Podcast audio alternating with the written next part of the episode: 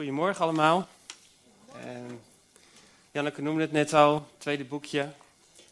Ehm, samenwerken met de Heilige Geest. En uh, ik, dat vind ik echt een uh, prachtig onderwerp dat we daar nu uh, eindelijk, zou ik bijna willen zeggen, zijn aangeland. Het is tegelijkertijd ook een, ja, misschien wel een ingewikkeld onderwerp. Ik bedoel, ik zie mezelf niet als een expert op dat gebied. En ik zou zeg maar zelf ook veel meer willen zien daarvan. En veel meer verlangen. Dus dat is eigenlijk ook uh, waar ik vanochtend bij jullie uh, stil bij staan, wil staan.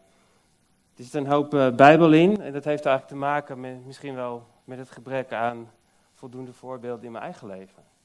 Um, en ik zou jullie ook willen uitdagen om samen te werken met de Heilige Geest. Maar voordat we de diepte induiken, misschien eerst wat over de Heilige Geest in de Bijbel. Um, wie weet welke symbolen gebruikt worden voor de Heilige Geest? Ik hoor een duif. Olie. We hebben ook plaatjes op de biermar. Wind. Lukt die? Uh... Nou.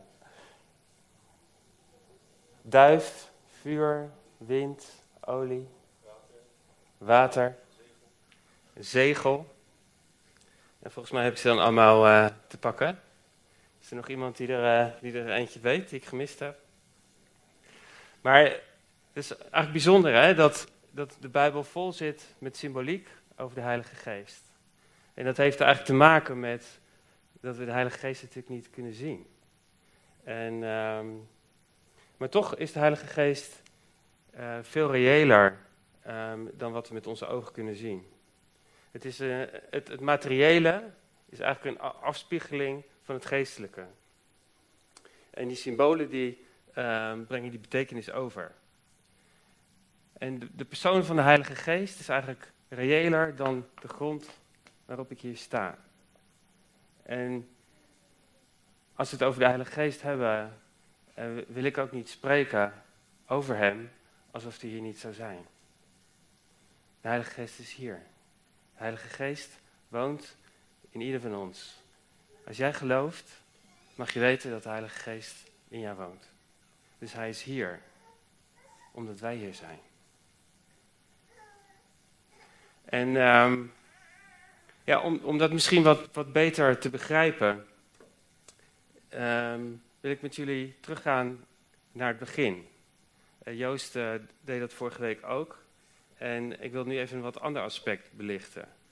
In Genesis 1, vers 2 lezen we: De aarde nu was woest en leeg. En de duisternis lag over de watervloed. En de geest van God zweefde boven het water. En wat gebeurt er dan?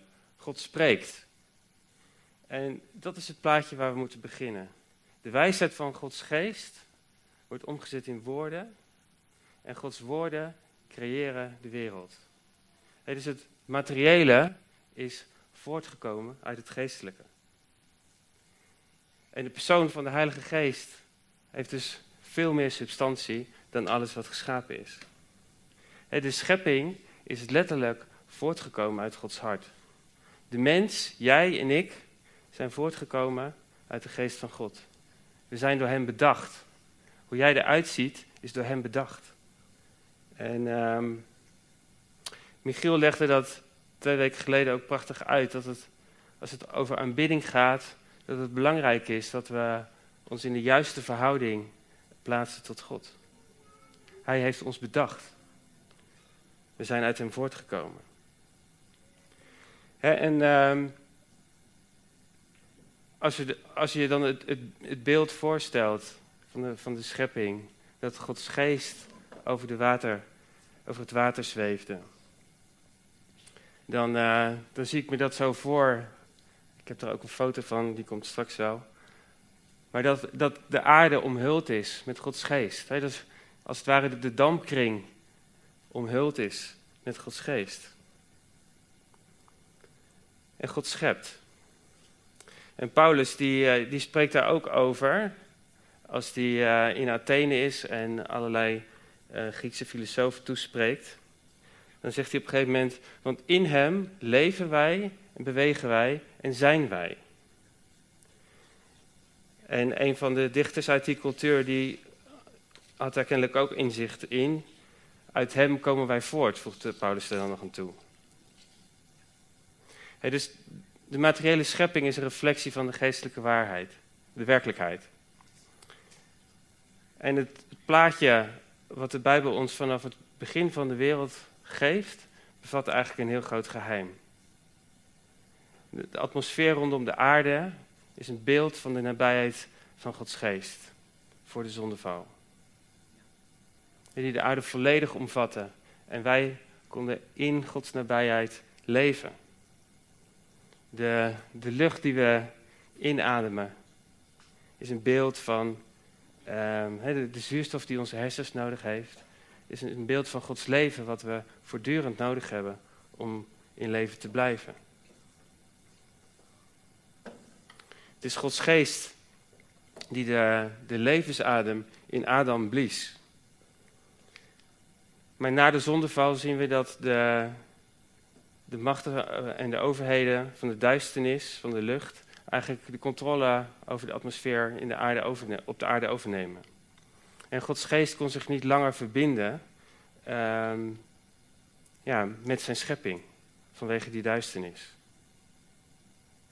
En dat duurde eeuwen. En we zien in het Oude Testament een aantal momenten dat uh, God inbreekt en spreekt tot, uh, tot mensen, tot de profeten met name. En, en ook de, de mensen die tot koning werden gezalfd. En uh, rechters.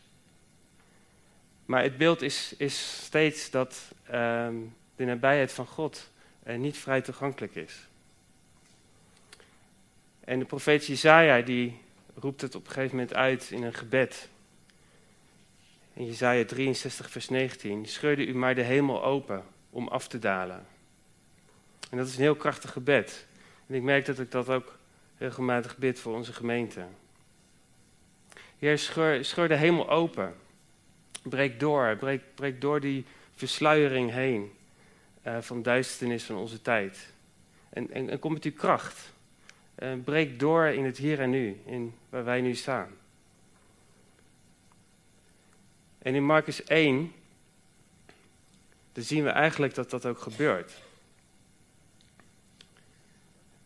Marcus 1 beschrijft het verhaal van de doop van Jezus. Ik denk dat we dat verhaal vaak gehoord hebben. Jezus wordt gedoopt en hij komt uit het water. En wat gebeurt er dan? Jezus ziet de hemel openscheuren.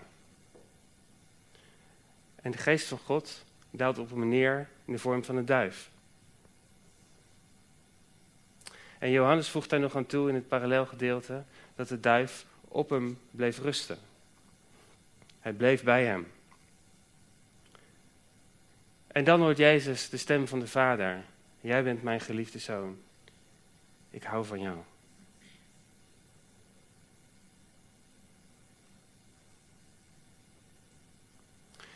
En wat hier met Jezus gebeurt, is eigenlijk een model voor de geestelijke werkelijkheid van iedere gelovige. Een open hemel boven jou. Gods geest die in jou woont, is verbonden met God de Vader zelf.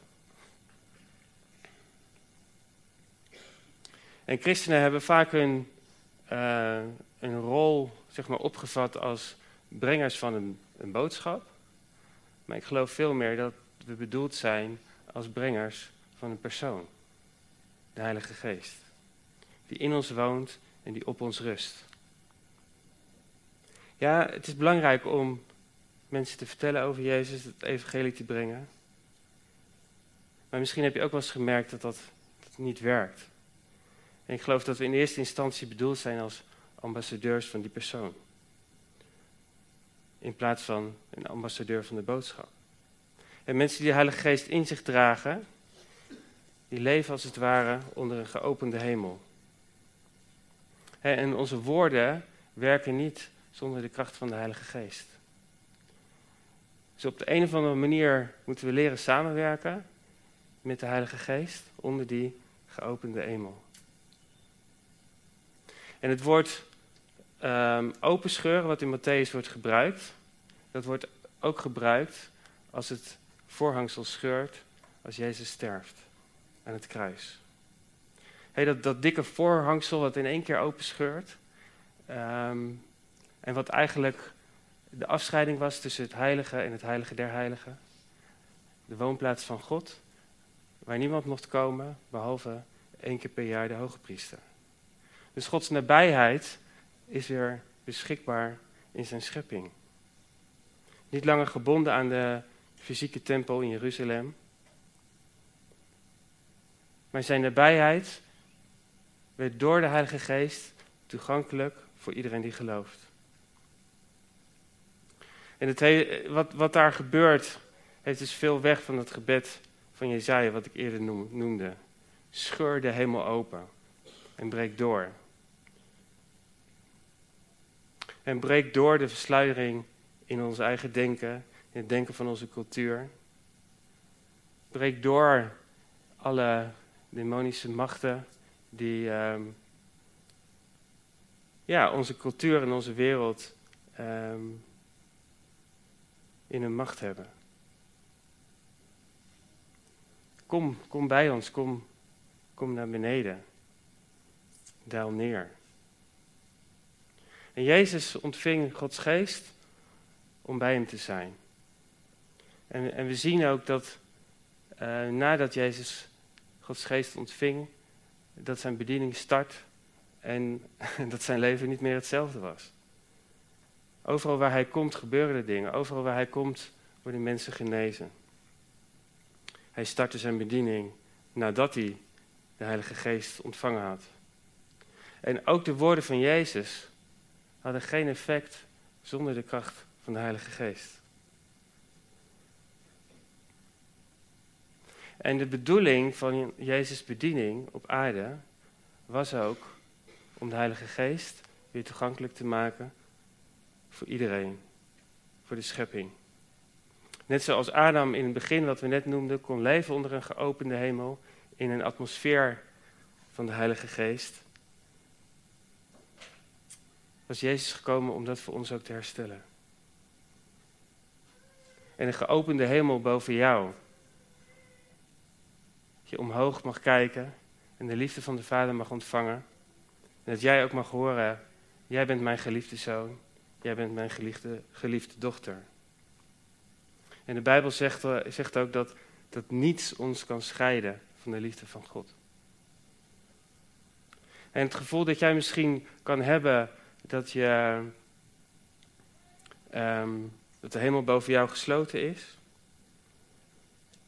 dat, uh, dat, dat speelt zich af in je eigen denken, in je eigen hoofd, in je eigen hart. En misschien komt dat wel om de dingen die we hebben meegemaakt, uh, druk van buitenaf. Maar Gods geest woont in je. Gods geest is verbonden met jouw geest.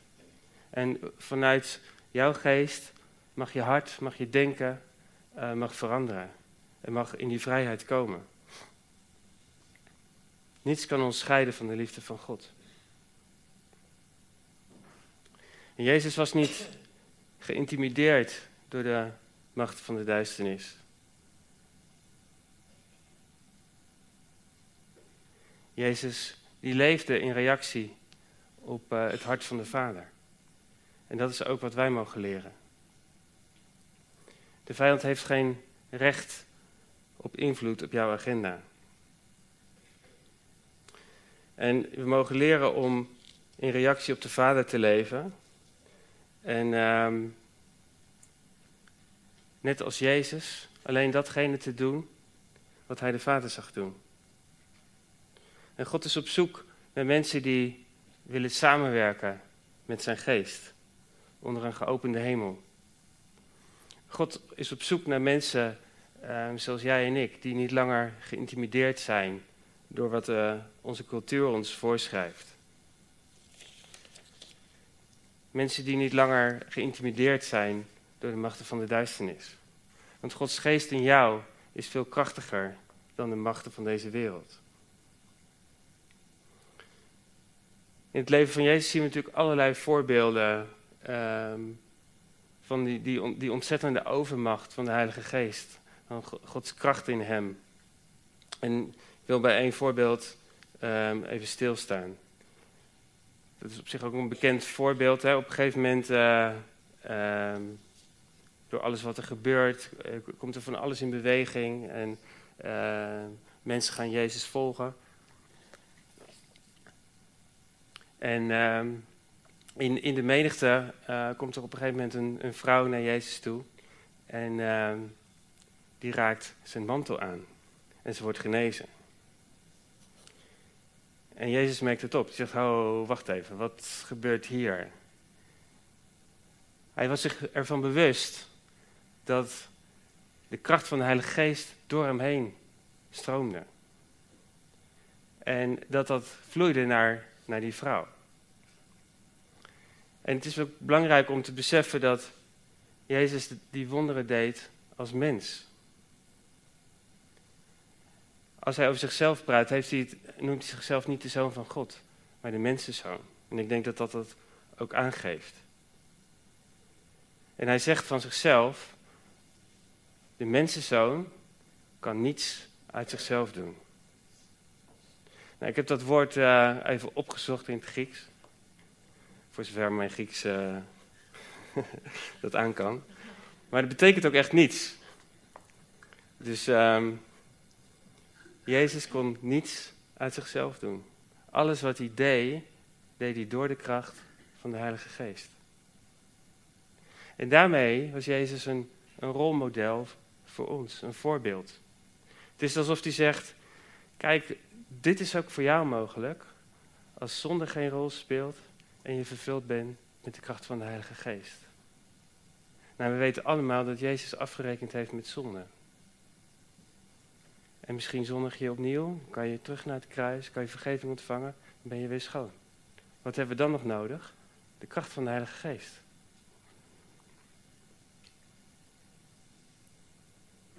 Gods geest in jou kan net zoveel dingen doen als hij door Jezus heen deed.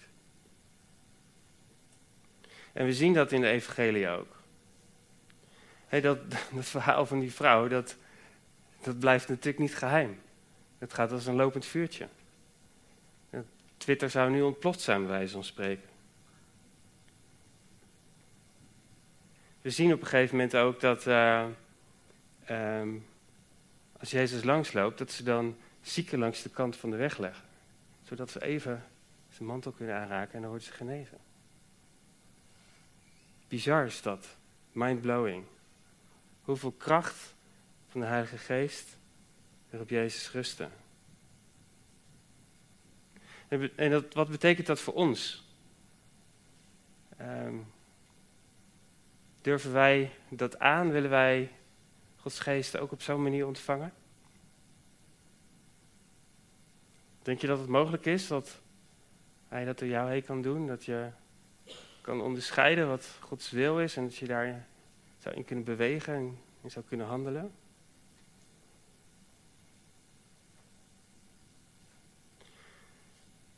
Tegen het einde van Marcus uh, eh, 6 zien we dus dat overal waar Jezus komt, in de stad, in de dorpen, op het platteland, brengen ze mensen naar hem toe.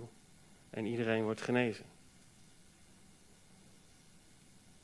Het lijkt een integraal onderdeel te zijn van, van het evangelie.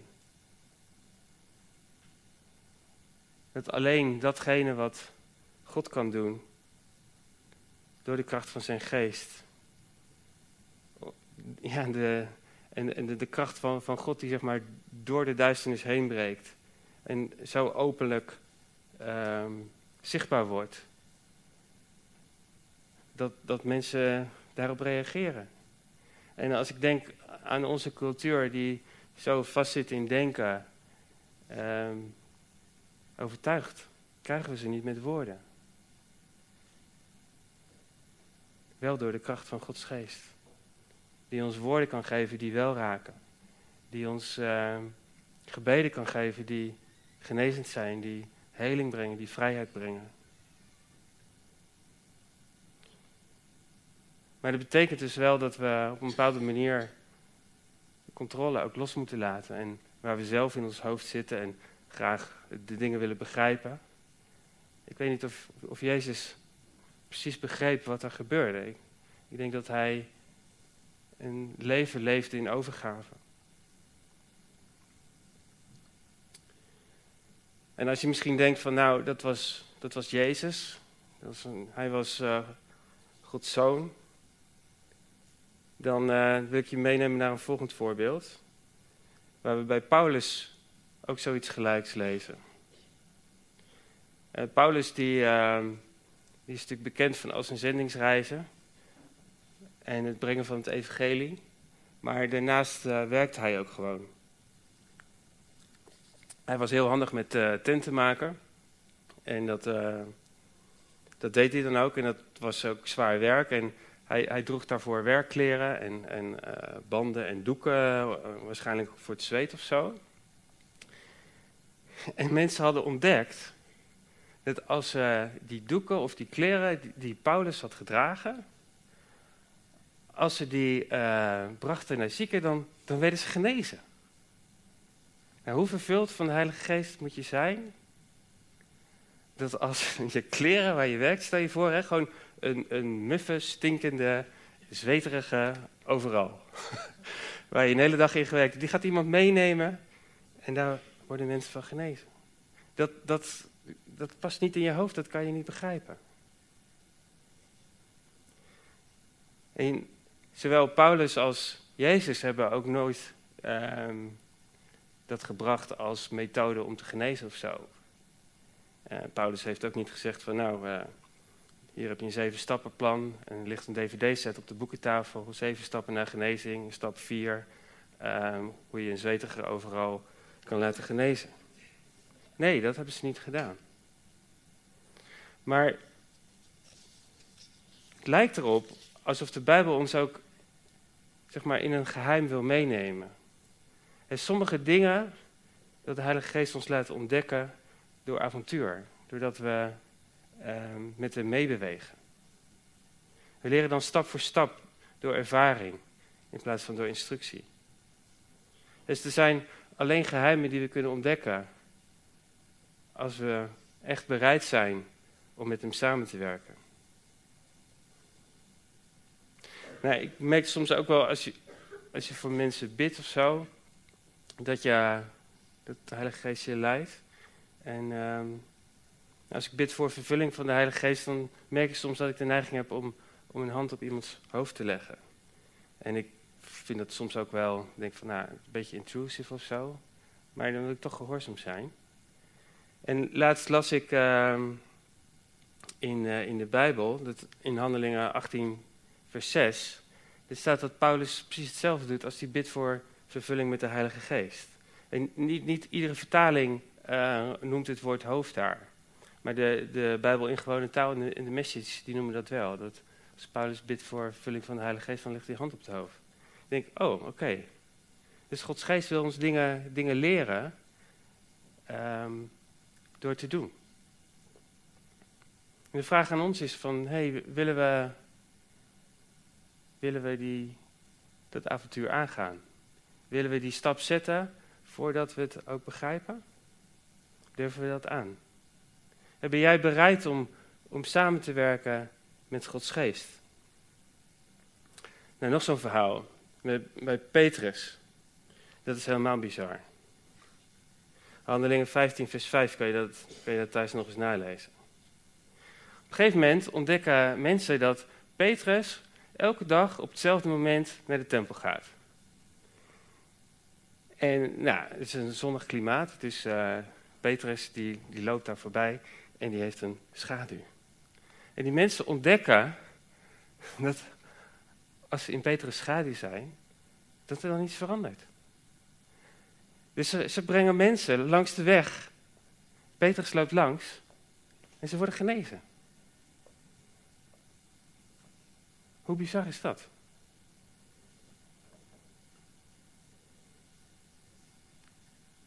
En ook, ook, ook hier lezen we nergens dat, Ehm, dat er instructie is voor, genezing door persoonlijke schaduw of zo. Maar mensen hadden ontdekt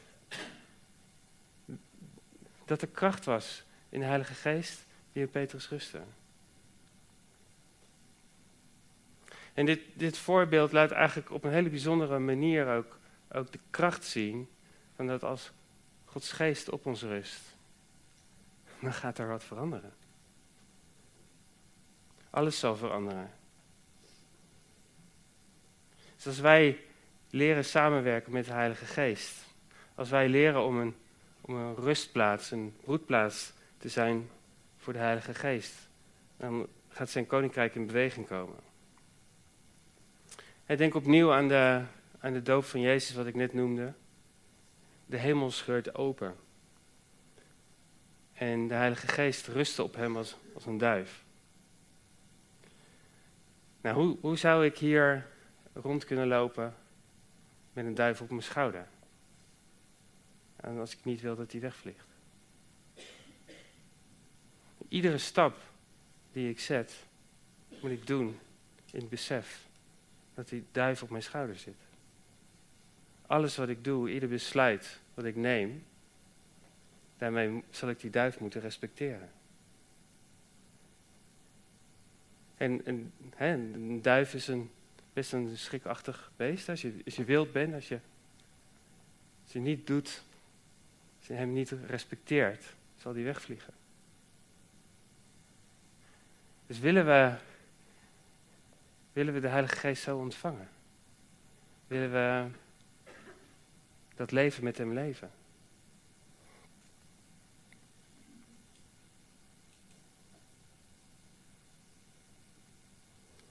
Ik wil jullie uitdagen om een broedplaats te zijn voor de Heilige Geest. Om die relatie met Hem aan te gaan. In iedere stap, in iedere keuze, in ieder besluit. Om rekening met Hem te houden. En God is op zoek naar mensen die willen samenwerken met Zijn Geest. En we worden uitgenodigd om, om te te leven in relatie met de Heilige Geest. Ja, hoe ziet die relatie er dan uit? Het is in ieder geval een relatie die gekenmerkt wordt door vrijheid. waar, waar de geest van God is, daar is vrijheid. En die vrijheid moeten we niet verwarren met vrijblijvendheid. Daar heeft Joost vorige week ook uh, bij stilgestaan. Het is een vrijheid die, die komt in gehoorzaamheid. Maar die vrijheid die wordt, dus, die wordt begrensd door grenzen. En uh, Paulus noemt eigenlijk twee belangrijke dingen. Die we eigenlijk absoluut moeten vermijden um, als we willen samenwerken met de Heilige Geest. De eerste is, bedroef de Heilige Geest niet. En de tweede, doof de geest niet uit. Je zou je kunnen voorstellen dat uh, een, weg heeft uh, aan de ene kant de vangrail, aan de andere kant de vangrail. Je ziet daar een plaatje ervan. En onze weg is tussen die vangrails door. Samenwerken met de Heilige Geest en je weg vinden. aan, de, aan de linkerkant van de vangrail bedroeft de Heilige Geest niet. Aan de rechterkant dooft de geest niet uit. En bedroeft de geest, dat kan je lezen in Efeze 4, dat gaat over, over zonde in woorden, in daden, ambities, houding van je hart. Het doet me echt verdriet als ik dingen doe die mij schaden, die anderen schaden, die mijn bestemming ondermijnen. En God, God kan er wel gebeden voor horen, maar alleen degene die onze bestemming geen geweld aan doen. Dus het, het samenwerken met Gods geest vraagt dus ook iets van ons gedrag. Dus laat ik dat ook even lezen in Efeze 4, vanaf vers 30 tot 32. Maak de Heilige Geest niet verdrietig, want Hij beschermt jullie en bewaart jullie. Tot de dag dat jullie helemaal bevrijd worden. Doe alle bitterheid, boosheid en haat weg. Stop met schelden en vloeken. Ja, alle soorten van slecht gedrag moeten jullie wegdoen. Wees vriendelijk en behulpzaam voor elkaar. Vergeef elkaar. Net zoals God jullie in Christus heeft vergeven. Nou, dat is de linker vangrail, dan de rechter vangrail. Doof de geest niet uit. een, van de symbolen van de Heilige Geest was vuur. Water ook. maar ik bedoel nu vuur. de, de geest is als een vuur. Als hij je leven binnenkomt, Zet je hart in vuur en vlam.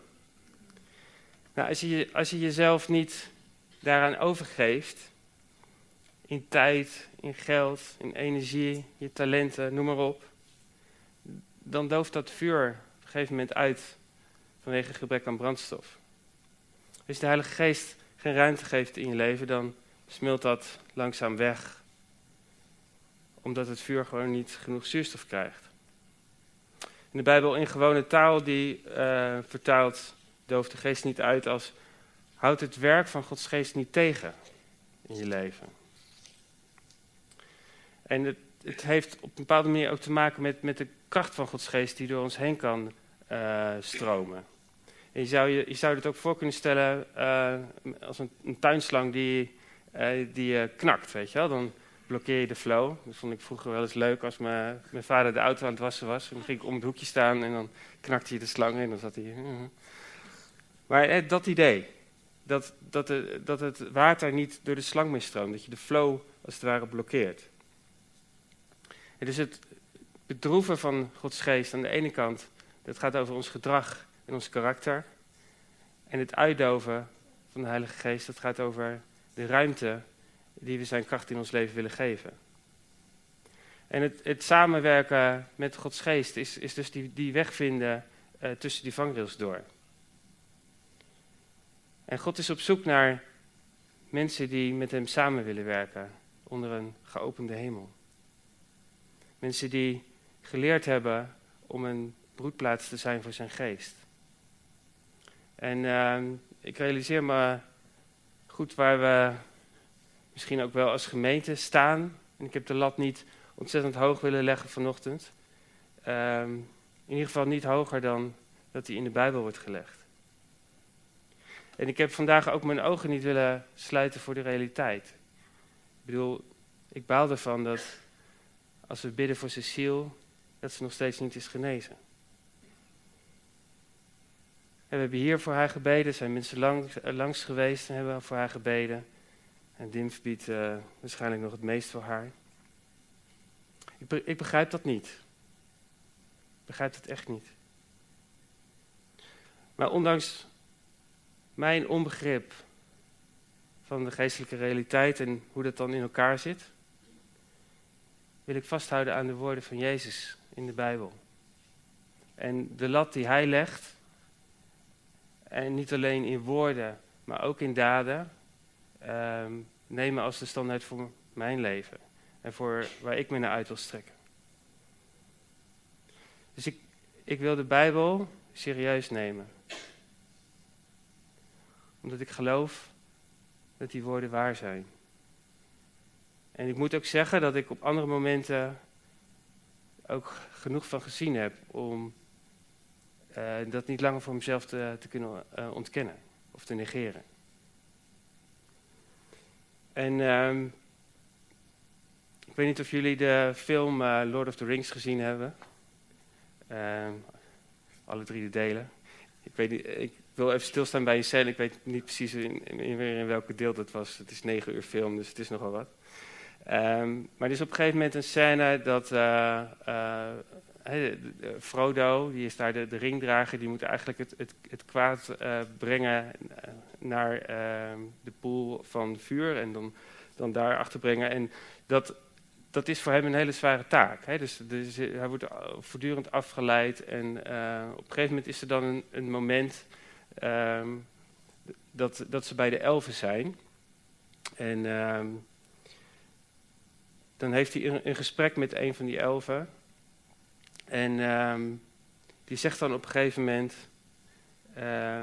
This task was appointed to you. And if you don't find a way, no one will. En Frodo die, uh, die reageert dan: I know what I must do, it's just that. I'm, I'm afraid to do it. En dan zegt die elf, even the smallest person can change the course of the future. En ik, ik denk dat dat, dat dat ook de uitdaging is die God vanochtend bij ons neer wil leggen. Um, we hebben allemaal een, een, een, in ons eigen leven een, zoektocht om te vinden um, hoe Gods geest door jou heen kan werken. En, en als jij die weg niet vindt, niemand anders kan die weg voor jou vinden. Niemand anders kan die weg voor jou vinden. Dus God is op zoek naar mensen die met Hem willen samenwerken. Boven een geopende hemel. En we mogen daarin leren, we mogen daarin ontdekken. En we mogen daarin groeien. En, en het gaat uiteindelijk ook niet om, ons. Maar God is op zoek naar mensen die zeggen van, ik wil de weg vinden. Ik wil niet uh, ergens naar een andere plek toe gaan en daar uh, uh, bij een genezingsconferentie zijn. Is misschien allemaal, allemaal heel goed, prima. En je kan daar dingen van leren en je kan dingen ontvangen. Maar ik wil Gods geest in, in mijn leven, door mij heen. En zo willen we ook in, in deze gemeente staan. Dat Gods geest door deze gemeente heen werkt. Door jullie. God is op zoek naar mensen die willen samenwerken met zijn geest. En we hebben die prachtige schat van Gods geest, die, die we eigenlijk in, in ons dragen. En de Bijbel noemt het dan aardevaten. Die, die wil stromen door ons heen naar de rest van de wereld. Ja, als we volgende week kerstpakketten gaan uitdelen, houd dan in, je achterhoofd. Je draagt de persoon van de Heilige Geest in je. En misschien, misschien omdat jij daar bent, breekt Gods kracht door in iemands leven.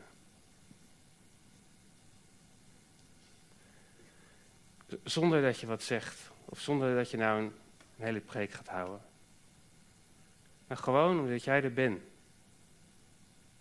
Dus vertrouw niet in je, in je woorden of, of, of in de dingen die je kan begrijpen.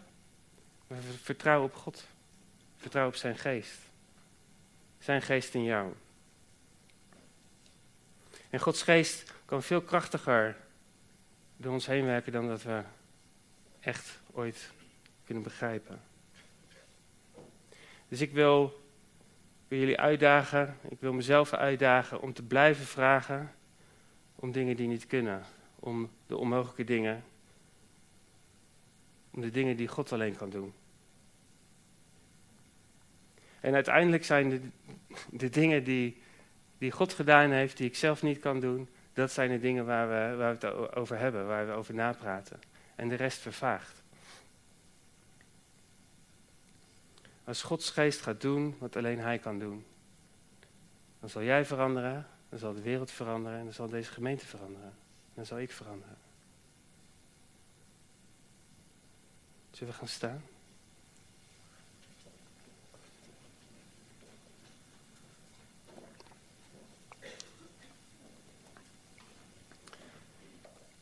Ja, Dave en, uh, en ook terugkomen met het team. Esther.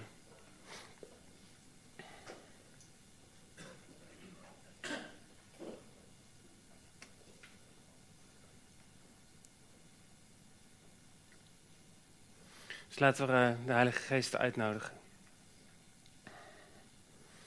Kom, Heilige Geest. En ja, scheur de hemel open. Heer, breek door. Heer, breek door de verduistering en de versluiering van onze tijd. Heer, open ons hart, open ons denken.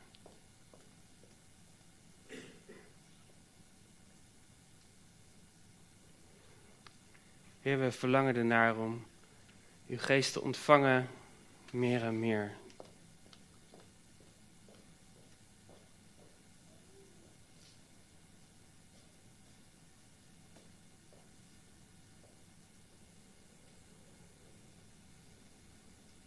Kom, Heilige Geest, en woon in ons en rust op ons.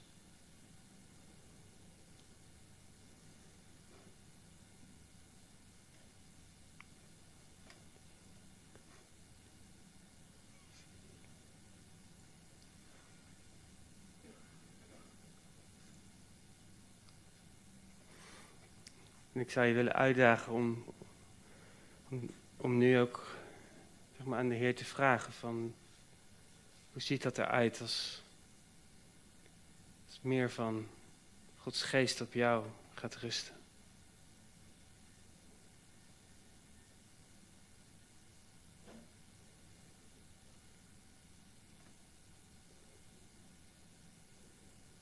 Dus vader, wilt u, wilt u ons het openbaren?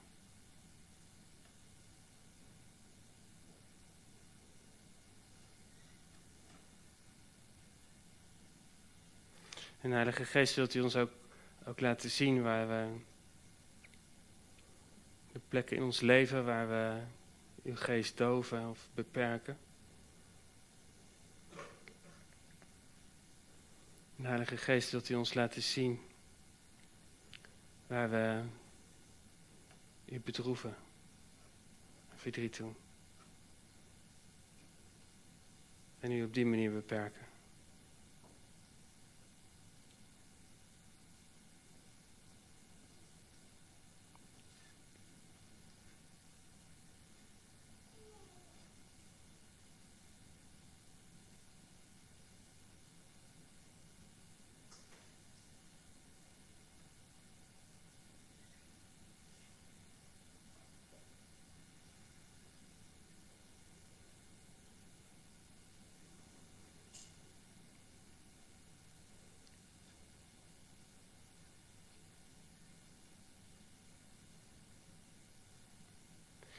Vader, dank u wel dat u uh, tot ons wilt spreken.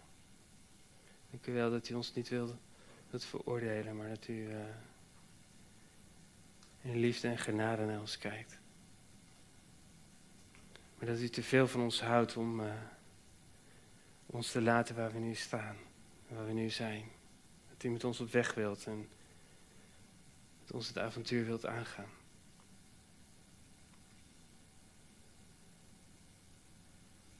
Heer, kom met de kracht van uw geest over ons, Heer.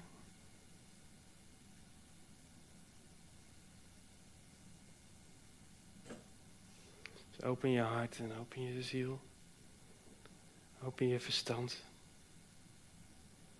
En sta hem toe